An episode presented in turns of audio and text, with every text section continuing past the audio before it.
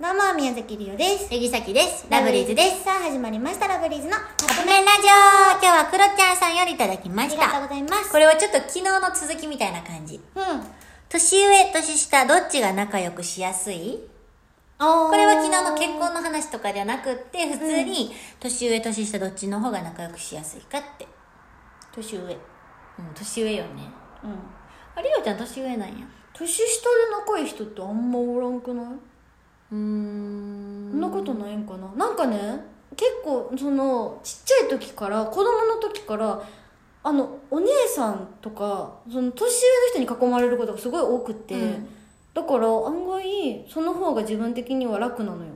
あきお姉さん大好きなんよね。わかるわかる。なんかさ、ちょっと年離れてるお姉さんとかね。あの小1の時にさ小6の人とペアになってさ、うんうんうんどっかあの旅旅行だけどなんかちょっと遠足みたいなの行くやつとかめっちゃ好きやったし、うんでお姉ちゃんがあのおるからお姉ちゃんの友達と一緒に遊ぶのもめっちゃ好きやったの可愛がってもらえるから、うん逆やとね年下の人とねどうやってね接していいかあんま分からへんの年下やけど大丈夫リオ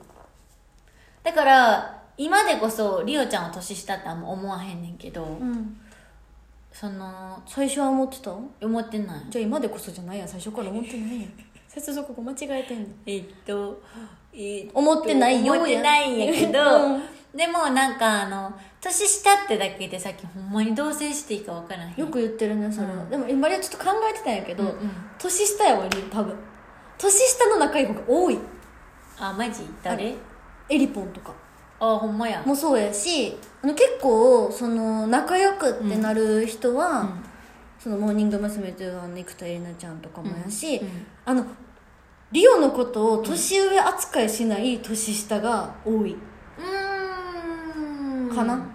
て思うねすごいさっき先輩、でも何回も言ってるけど、先輩っていう人種が大好きなの。もう先輩って行きたくなる。もじゃあみんなびっくりしてんねあ失礼いたしましたイヤホンとかで聞いてるよ、う先輩っていう人種ほんまに好き。うん、言ってるねうんだから逆に後輩とかがになんか苦手じゃないんやけど、だから年しあ年上の後輩とか大好き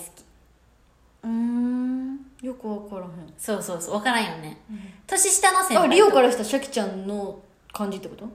年上の後後輩、輩あそうそうそうそうそうそう、そうそうそうそう、入ってき方はそうやったもんうね、ん、